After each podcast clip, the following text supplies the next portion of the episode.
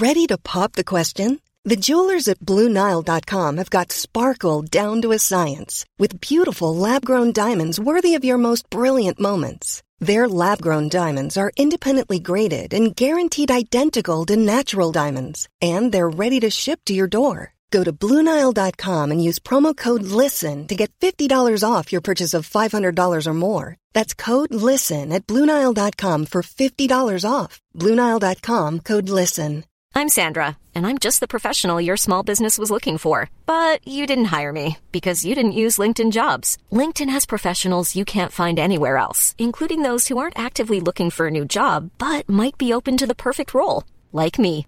In a given month, over 70% of LinkedIn users don't visit other leading job sites. So if you're not looking on LinkedIn, you'll miss out on great candidates like Sandra. Start hiring professionals like a professional. Post your free job on linkedin.com/people slash people today. Hello, everyone, and welcome to Loose Units Origins. I'm Paul Verhoeven, and last week on Loose Units Origins, my dad, John Verhoeven, told part one of I don't think we've ever done a cliffhanger before, Dad, and people flipped out. They did. They flipped right out, and there was so much. Um, people were literally, oh, look, they were writing in frenetically, wa- wanting to know. Just anyway, yeah, generated a lot of interest, and right, rightfully so, Paul. Well, it's a horrifying case, but the thing is, it's it's basically it's it's, it's one of the last big cases of your career in general duties, mm. and it's right up the pointy end of the book, which means we're basically right near the end of this season of Loose Units. It's been the biggest season of Loose Units ever. Mm. It has, I mean, God, it's been going on a long time. And this is sort of we're approaching the finale, and part two of the which is today. You'll be able to hear how this story actually pans out. But just as a bit of a recap for people, uh, previously on Loose Units Origins, Dad, last week on the show, you told the story of how yourself and Julian got a call from the fire brigade, correct? Mm, yeah, about a um about a, a bucket Yep. that a neighbour had called in Triple O Fire Brigade. Small fire in the front yard of a house. Um, fire is rock up, and I guess for them it was a well, what I would describe having been a firefighter for ten years. If I was confronted, because they go to these jobs under siren, and the adrenaline is you know starting to pump through their their wee veins. What? And I'm just describing the fireys. They're going to the job. Every job they go to is under siren. But don't just don't people on if you're in the fire brigade and you mm. were in the fire brigade, I was. Do you generally know what you're heading towards, or are you just all right? There's a siren, you're in the truck, and it's kind of a lucky dip. How much do you know heading in? Only a bit of information. Um, small fire, Right. front yard, house in Mosman, and you know we we sort of let the cat out of the bag last week by actually, you know, naming the street. Yes. So people who work at uh, Mosman Fire Station would know this street because it would be in their in their kind of jurisdiction, right? Yeah, yeah, in their patrol. Mm. So they rock up, and you know they may have seen a little bit of smoke, sort of issuing. That's the term fireys use. Mm-hmm. Smoke issuing. Also, remember, listeners, that fire is if ever you see a fire engine sort of heading to a job under siren. Quite often, at least when I was in the job, fireys would stick their heads out the window and use their olfactory centre Hang on, you're talking about dogs. That's what dogs no, do. No, Paul. Paul, fireys use their noses to smell. Why? Because I've seen countless fire engines roaring Oh. past, and at no point have I seen a fiery with his nose out going, That way, Paul. lads! To the- Paul. no, no, north, northwest! Oh, Jesus, Paul. If I was Paul, you are prone to exaggeration. Okay, you, you obviously take after your mother, and firemen don't stick their. When you said stick their noses out, Mhm. I mean that'd be weird, wouldn't it? And Just the- just nose, nose? nose, yeah. So it's no, they don't do that. And, and if you did see just noses sticking out of a fire engine, Uh-huh. well, you wouldn't see it because noses are fairly small. But generally, you'll stick your head out the fire engine. At least, well, I used to.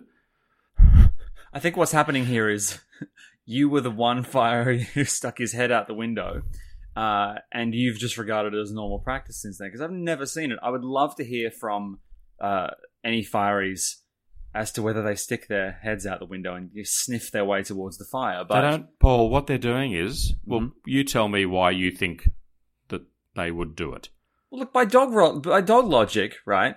Apparently, when dogs, because they have such finely tuned, densely clustered uh, olfactory kind of centers, that when they stick their heads out of a car, all the kind of things flying towards them, it's like drugs for a dog. They basically Mm. get a contact high. So, is that what Mm. you're doing? Are you? No, you're, what you're doing is you're trying to get a sense of the the type of fire you're going to. If it's a chemical fire, Mm, okay. you're going to smell some pretty toxic fumes. And I think, or or if it's a house light, that that has a unique smell. or When if it's a I- Dutch oven, you can smell the farts. when I wake up in the mornings in Sydney, Mm-hmm. I can smell if there's been a house fire nearby, Yeah. Long since extinguished. Yes. I can say to Christine, there was a house fire close by. Right. And what? Like- what? That, but that's not. I mean, And I can Um, tell if it's a motor vehicle fire. I can tell. I mean, fireys learn. I mean, I've got a bloody good sense of smell. I guess what I'm trying to say is like, how useful is that in the moment? It's very useful because it starts to prepare you mentally for what type of situation you're going to go in. And can I just say at this juncture, Paul, that I'm sure the listeners at this point are going, please, for fuck's sake, get on with part two of the witch story. Well, this is kind of relevant because what we're trying to do is basically paint a picture of True. the. I'm, I'm trying to figure out what the firefighters thought they were arriving to because you said that they had adrenaline flowing through their, as you said, wee veins, and I was Mm. curious as to why they'd be so excited if they knew that there was a it was just a bin fire, and you're saying they wouldn't know necessarily. Not necessarily, depending on how much information the neighbour had given them. But, you know, these fires rock up. It's a small fire. Mhm. To them, it's fairly inconsequential. Little did they know that behind, you know, this this sort of burnt clothing in a bucket is is this extraordinary story. And while I was running on Bondi Beach this morning, Mhm. I was thinking to myself, all these years on, that this story that we are relating, Paul, in terms of stories throughout the world, is one of the.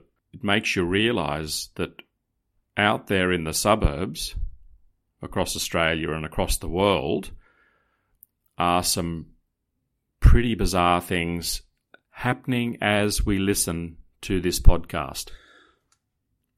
There are people out there doing some extraordinary things. Um, and people sort of talk about there are people out there in this world practicing the dark arts. And it's quite fascinating. And I'm sure that a lot of these people maintain anonymity. But as this story unfolds through a set of extraordinary circumstances, which ultimately reveal something something frightening. Would you not Yeah. agree? Yeah, and I think it's it's been really interesting kind of hearing people's reactions to this story because this story is in the book, it's been on the live shows, we've covered the fact that the firefighters were probably pretty thrilled when they got there. Um, they get there and there's a bin on fire.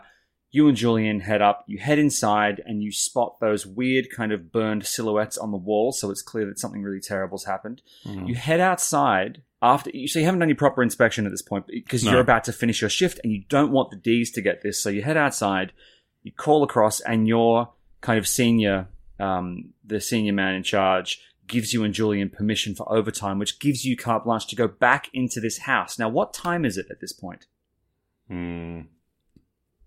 It would have been around about 3 p.m. Right. Okay. Uh, it's a very quiet street. Very quiet. Yeah, but I mean, you okay? So I'm just trying to figure out. You guys are heading back into this house. You are clearly quite excited about having a chance to close this case off. But I'm also guessing that you, I mean, going back in there is going to be pretty horrible. So can you talk us through exactly what happened when you headed back into the house? Walk us through in forensic detail what you saw and and what you uh, deduced as you went through the house. Okay, so it was very quiet. The street was, there was no traffic. Mm-hmm. That telecom guy had very kindly lent us that phone. Yeah. Someone wrote in saying that, uh, he said, Hi, John, if you're interested, the phone you mentioned in the burning of a witch that the telecom worker used is called a Batinsky test phone, Mm-hmm. also known as a butt phone. Huh. We use them in the Navy to test the phone lines when we come into port. Now, so that's sort of this from this guy that so people are out there really, really sort of getting involved in this story. Yeah, yeah. And if we hadn't have had that weird moment in time where the telecom guy was actually sort of in the street, and it was a bit of lateral thinking when we asked him could he patch us through Yeah. uh, to to Mosman Police Station. It was just a set of circumstances. It's a quiet time. I'm working with my absolute number one best friend. Um, he and I were we were as thick as thieves. We we we we were super keen, and this case was going to sort of reveal itself in its entirety, and we were very blessed. We got permission to carry on because normally in these situations you'd have another crew come in uh, because the, the the police department doesn't like spending money on overtime Mm-hmm. and you know it makes sense. But from a continuity perspective, the fact that uh, Ron Walsh, the supervising sergeant at Mosman, he he had a sense that um, Julian and I were onto something, uh, and when we, it was like everything was laid out for us. We there was no pressure anymore. We knew that there were. Thank God there were no other police because we we played it right down because VKG had no idea. Because if VKG had have got involved, it would have been a shitstorm. They would have blocked off the street. There would have been detectives from arsehole to breakfast, and we would have been just told to go home, and you and I wouldn't be sitting here today. Yes, exactly. So we went back into the house. I've already explained to the listeners about the the literally hundreds of bottles with with some type of preserving liquid. And inside all these bottles were specimens. Frogs, um, birds. There were actually eggs, but inside the eggs, like they were like half eggs with with sort of unborn, you know, chickens, Whereabouts in the house were these jars? all in the kitchen. Right. Okay. They basically formed a wall of sort of like a wall of kind of ingredients. Um, but none of these ingredients were edible. But Julian and I very quickly got a sense that these belonged to someone that was involved and practiced the dark arts. Mm. There's no doubt about that. And there was a a feeling of kind of it was a creepy feeling. It was a sad feeling. It was a bad feeling. It was I mean, I kind of wanted to be there and I also wanted paradoxically Mm-hmm. to not be there. Right. I almost wished that I hadn't responded or someone else had responded. How far back uh, into the house were you at this point? You're right near the edge, aren't you? You're right at the front of the house. at the front, yeah. Yeah. Okay. And there was a lounge sort of dining area. I remember the timber floor. Have you ever been into a house, Paul, where they've got timber floors but they've never ever been polished? They're kind of dusty and raw timber. Um, they're kind of they're very difficult to keep clean because they're kind of porous. Mhm. And I explained to you and the listeners about these um, sort of effigies, these silhouettes on the wall that headed down towards the bedroom. Now, the bedroom was at the, if you're looking at the house, the bedroom was down a hallway to the left, all the way to the very end of the house. Mm-hmm. It's a single story house, um, basically timber home. Um, it was very neat. You know, it was very tidy. Yeah.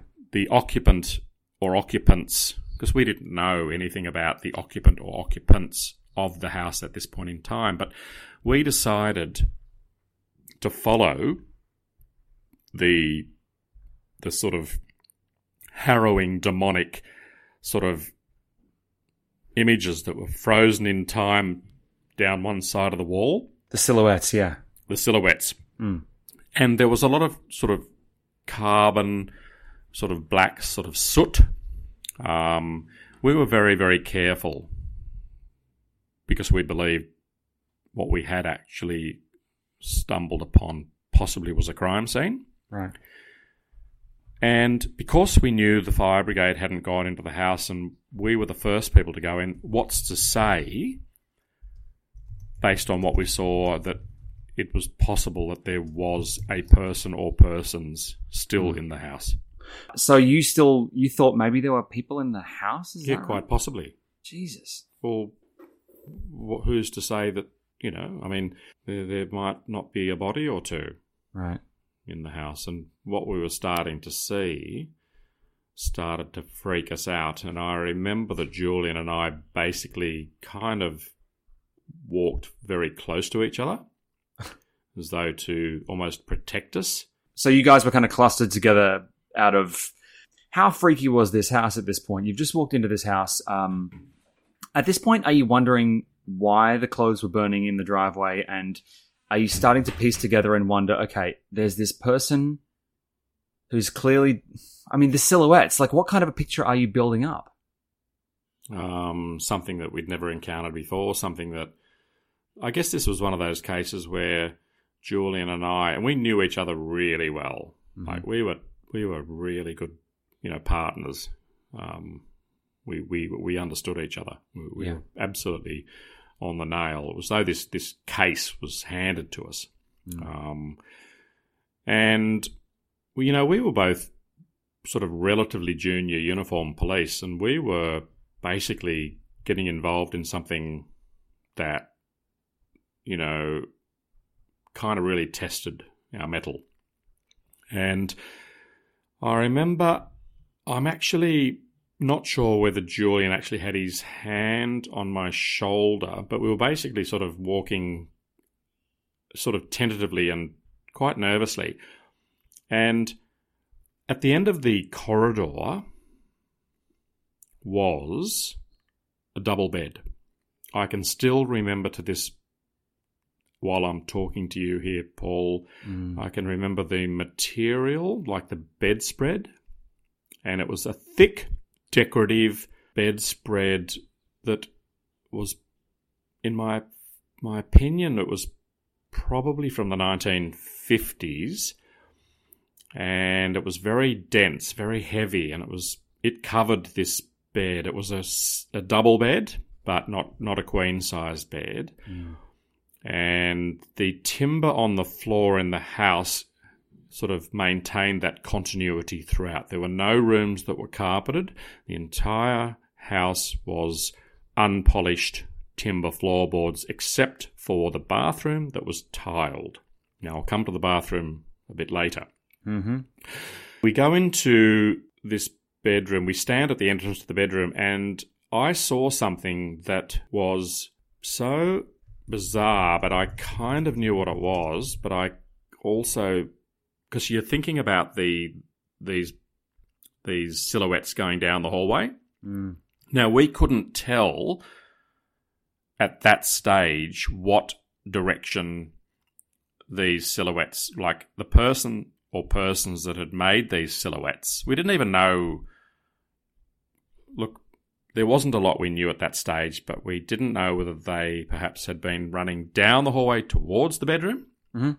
or from the bedroom towards the kitchen. Okay? So we were sort of unraveling things as we went along, and then I remember looking down at the floor, and there were two quite deep charcoal burn scorch marks on the floorboards, and they were perfectly shaped. And my deduction, looking at these mirror image, sort of incised black burnt markings, slightly recessed Mm-hmm. into the timber, I thought they represented a person's buttocks. But I realised, as did Julian, that taking into consideration the burn marks on the walls, we realised that in our opinion, there was at least one person on fire. And the heat generated must have been so intense to have burnt their buttocks. Can you imagine being on fire and then sitting on a timber floor and look at it? it's just it's so terrible to think about. And then there was a fire trail that led up the the side of the bed like a black line. It travelled into the middle of the bed, and in the middle of the bed was a large knife that was serrated, finely serrated. There was an afternoon light coming through a window, and it was literally sort of illuminating the bed. But more importantly, the shaft of light hit this knife. And when I looked at the blade, I could clearly see about three inches up the the blade was what I would describe as a like a shimmering mucousy fluid that clearly stopped three inches up.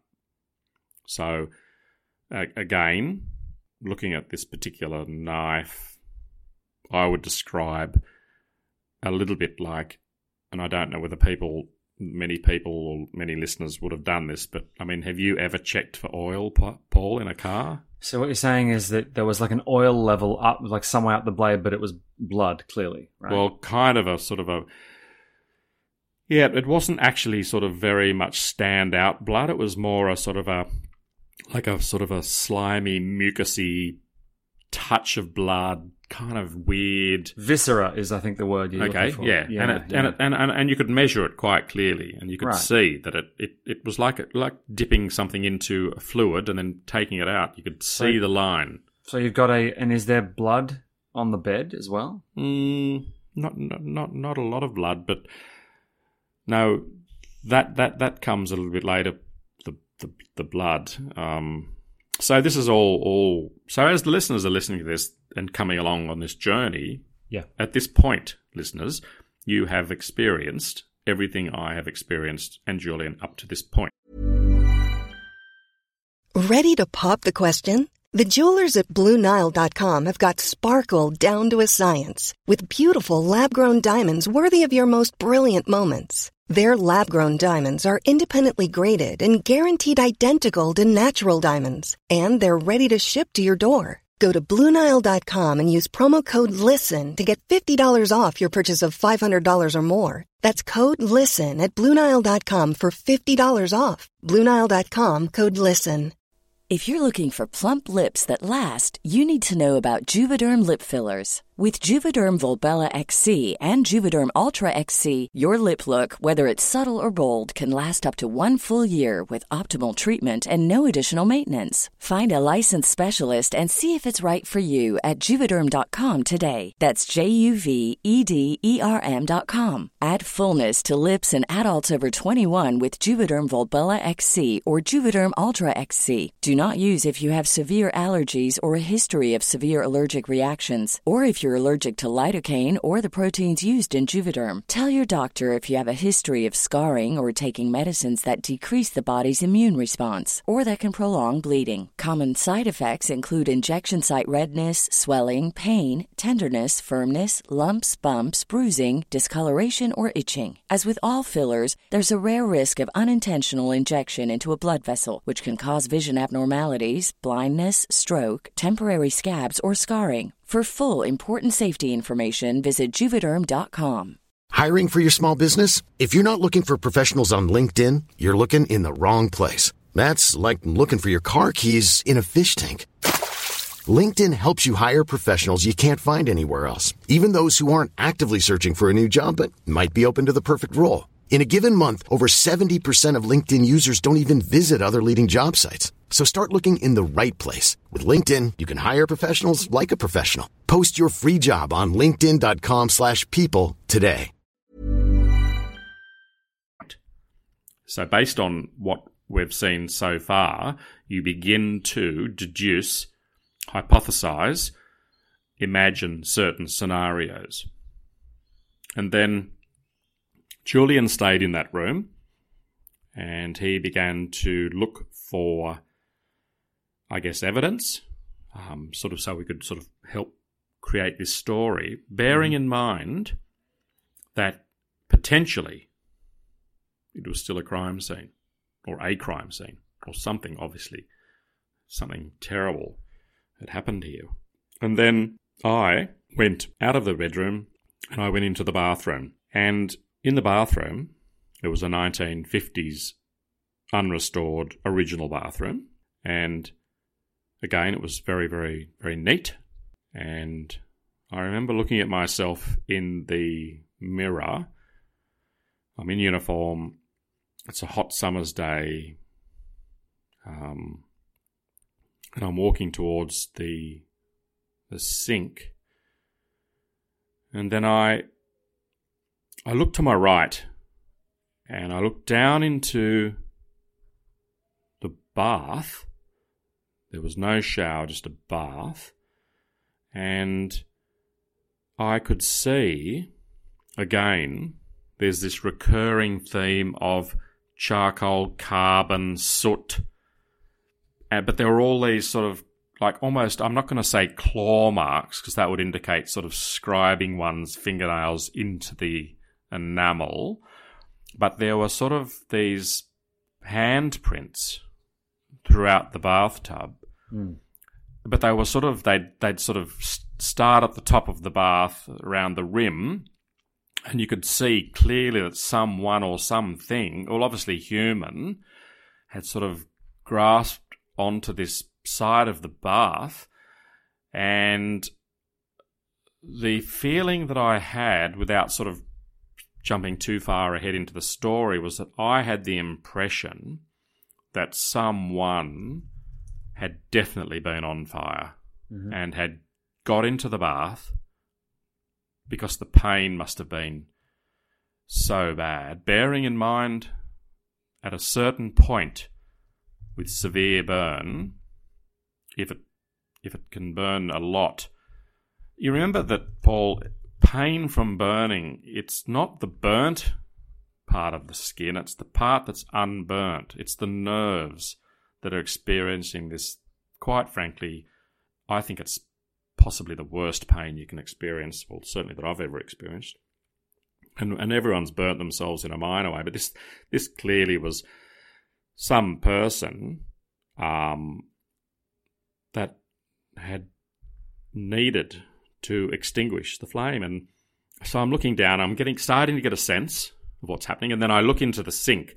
And w- when I looked into the sink, I saw something that was so depressing and disconcerting and horrific and shocking that I literally thought, this can't be real.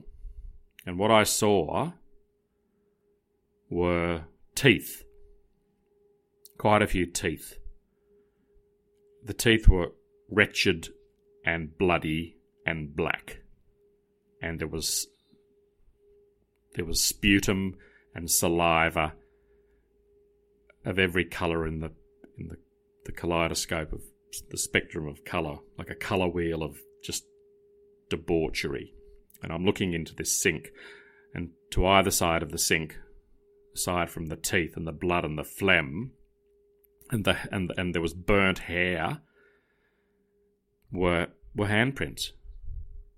And I began to realise that at least one person, but I couldn't figure out the order of operation. I couldn't figure out whether they'd gone to the sink and basically been on fire, mm. or they'd and then kind of. I mean, can you imagine? They've come into what's undeniable is that they've come into this room and at some point they may well have looked into the mirror.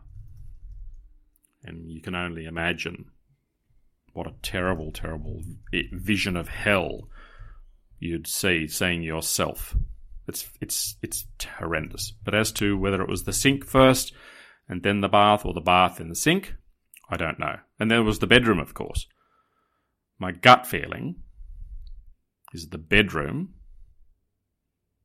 was first, then bathroom. We searched that house. Julian and I were clearly, totally, utterly disturbed and unravelled. Mm-hmm.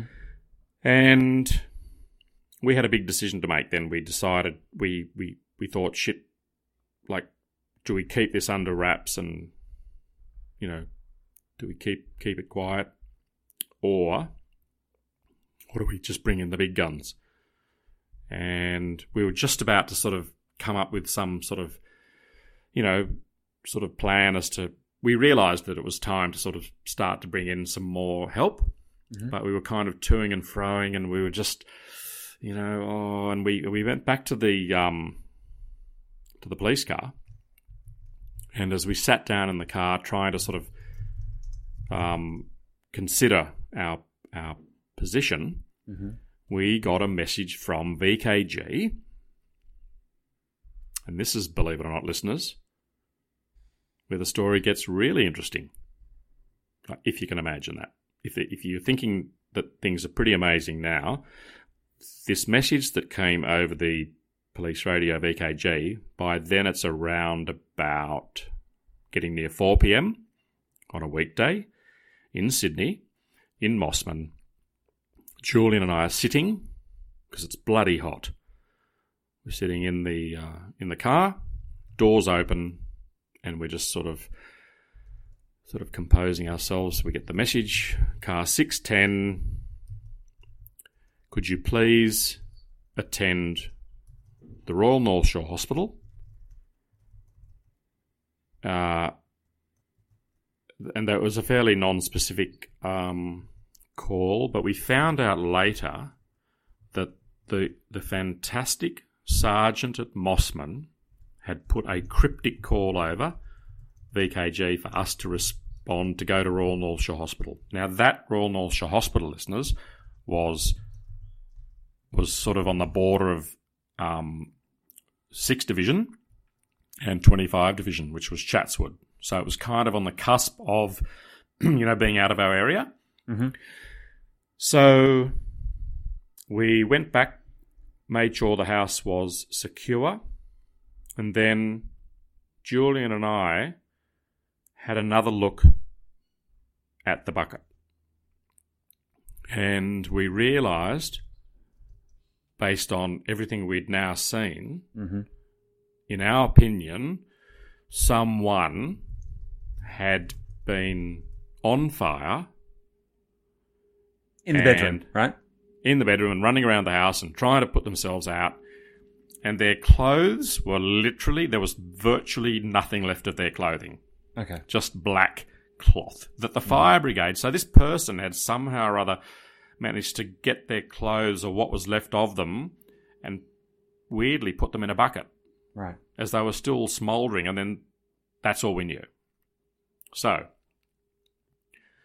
we make our way to Royal North Shore Hospital, which is around about from Somerset Street, Mosman, to Royal North Shore, I would say eight kilometres.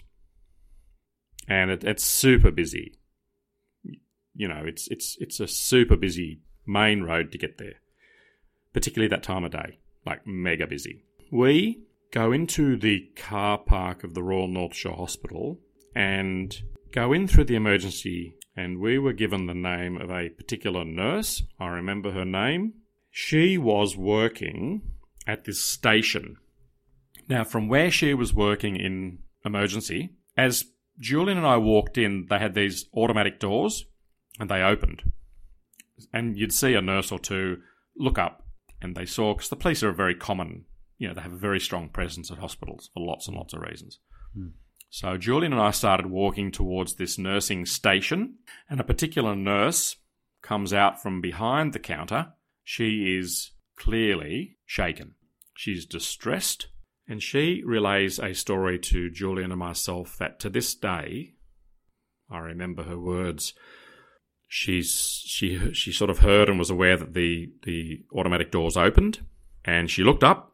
As the woman got closer, she realised, in fact, that it was a female, naked, her entire body black, all hair gone, pubic and head hair. She was completely black, burnt almost beyond recognition. As she's walking towards the nursing station, bits of her body were literally dropping off on the floor. The hospital, realizing what a shocking, unbelievable, terrible state this woman was in, they rushed her into intensive care. So when Julian and I arrive at the hospital, we are taken into intensive care, and most intensive care units are very kind of open in a way, but we were taken into a room, and it was a special room, like it was just a one off private room. And we're led into this room, and to the right in the corner was an elderly gentleman, silent, distressed, but in a calm way, and he is looking over towards the bed. Now, the first thing that I noticed was that this particular person that was in this bed that we had not seen up until this point was covered in a silver metal blanket. And that indicated to me that this person was terribly, terribly burnt. And Julie and I are standing there. I'm kind of thinking, who is this elderly gentleman? I remember seeing her body because the nursing staff raised the blanket, but they did it in such a way that the father couldn't see. Right. Julie and I are standing there, and this woman was conscious. And I remember her eyes were open and they were sort of red, like they were bloodshot, and they were just. It was so terrible to look at. And I'll never forget, Paul, that I remember seeing the bottom of her feet because they indicated that that was the only part of her body that was not burnt. Right. Just the bottom of her feet. Everything else was completely fucked. She'd literally. Look, she was just. I, have never seen anything like it. She was. And Julian and I began to piece together this incredible story of what had happened. And here she was, this person that we. This is the. This is the culmination of, of this time we'd spent at this place, and she was lying there. And I can say to the listeners now that she was 39 years of age, and we walked over to the gentleman, and it, this is so bizarre, Paul. He was the father of the girl, and but incredibly so, he actually told us that he was or had been mm-hmm. a police officer in the New South Wales Police Force, retired. How they got in touch with him is just beyond me. But all of a sudden, in the most terrible, terrible sort of final death throw, the woman slightly sat up and she stared at us, and her eyes just started bulging. And she said to us these words that have obviously stayed with me for well until now. And she looked at us and she said three words quite lucidly. She said, I've been cleansed. And she just slouched back and died in front of us. So Julie and myself and the father and the staff witnessed her last words and she died. And that was pretty, pretty bad. But, listeners, get ready for this. As if this is not enough to totally freak you out. So, Paul, Julian, and I, we we were heading downstairs. We walked. We said goodbye to. We got a statement off the nurse. We walked out into the the car park, which was vast. And Julian and I had one searing question in our minds. And would you care to guess what that is? The the biggest, most bizarre part, not the most bizarre part of the story, but an, an extraordinary part of this story that I'm about to relay to everyone mm-hmm. is because we all know. I must just share something with you, Paul. Okay. Very, very, very importantly. You know the knife on the bed? Yeah. When we were with her and they pulled the space blanket back, What did we see around her heart, her chest? We saw a stab wound. It was self inflicted, and she had driven this knife deep into her her chest. She'd also stabbed herself three times in the abdomen. There were four stab wounds, self inflicted. Right, so she'd stabbed herself through the heart and the abdomen several times. What had she done then? Paul, the ultimate, ultimate part to this story Mm-hmm. is how did she get to the hospital? Right. How on earth could she have got there? And then we made the most gruesome discovery. We got onto VKG, we gave them her details, they gave us um, all her details of a car that she owned, which was a 1960s Wolseley motor car. It's a fairly unusual car. It's sort of a, it's kind of a, today it would be regarded as a collector's car. Mm-hmm. And we started walking into the car park of the Royal North Shore Hospital, and there would have been at least 200 cars. We searched every single car. We finally came across her Wolseley. The door, the driver's door, was slightly ajar. I'll never forget this. This is so fucked up. We looked inside the car, and to our amazement and horror, but also our awe, was uh, I don't know how to put it, was sort of were, were, were bodily fluids, including uh, fecal matter that had stuck. Shit, my left arm's starting to shake. Oh God. She'd basically look. She was. I don't know how she did it, but she managed. There were there were there were signs of her epidermis, her palm prints were were stuck to her steering wheel. Okay, and she had this like a lamb's wool seat cover for just the driver's seat Mm-hmm. and it was it was just caked in various bodily fluids. So she'd somehow or other driven eight kilometres on a busy road. Did she stop at red traffic lights? I don't know. Did anyone look at her as she pulled up next to them and think, "What the fuck is that?" I mean, it's like a it's like a moving, living horror story. And for us to have discovered that proved beyond a reasonable doubt that she'd driven herself to the hospital. She'd uh-huh. left the motor vehicle. She'd walked in through the elect- electronic doors. Mm-hmm. She walked, hunched over, bits of her literally falling off on the floor. She made it all that way. Her father came. Julian and I were in the room when she uttered those three words. In my opinion, in Julian's opinion, she had been possessed and to rid herself. This is just an opinion, listeners, but I think it points to the human mind wanting to sort of Get, Get- that thing out of her, basically. get it out of her, and she she tried everything, and um, oh boy, that's a tough story to tell. um, gives me the creeps, but um, that that that dear dear friends, dear listeners, dear Paul is um is an extraordinary story. It's And- horrifying. Yeah, It's it's abs- and it's true. So, you know, if um, if someone ever doubted the veracity of that story, the the occurrence book entry that I typed is on record somewhere Hmm. in some uh, some dusty cabinet, as are all police records. Because uh, Julian and I, we had to wrap the case up, Yeah. and we also had to prepare a report to the coroner. Jesus. That's So- um that's pretty harrowing, Dad. Mm. Um well, okay, I think we all need a bit of a bit of a breather after that. So I'm more than happy to kind of call it there. That was um I mean if your arm's shaking and I'm feeling a little bit a little bit odd, so I think I need to kind of process that story.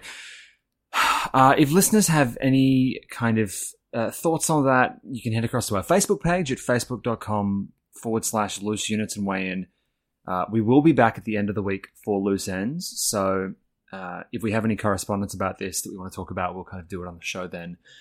But um, I think Dad and I are a little bit winded, so we're going to go off and have a strong cup of tea and have a think about it. But Dad, I just want to say thank you for sharing that story, and I'm glad we spent two weeks doing it. I'm really glad we kind of took the time to you know unpack it properly because I feel like it um I mean, part two answers a lot of questions. It also asks a lot, but the questions it's asking are fairly big existential ones. So let's stew on those over the coming week. But Mm, brilliant. yeah, thanks, Dad. And um, thanks everyone for listening to another episode of Loose Units Origins.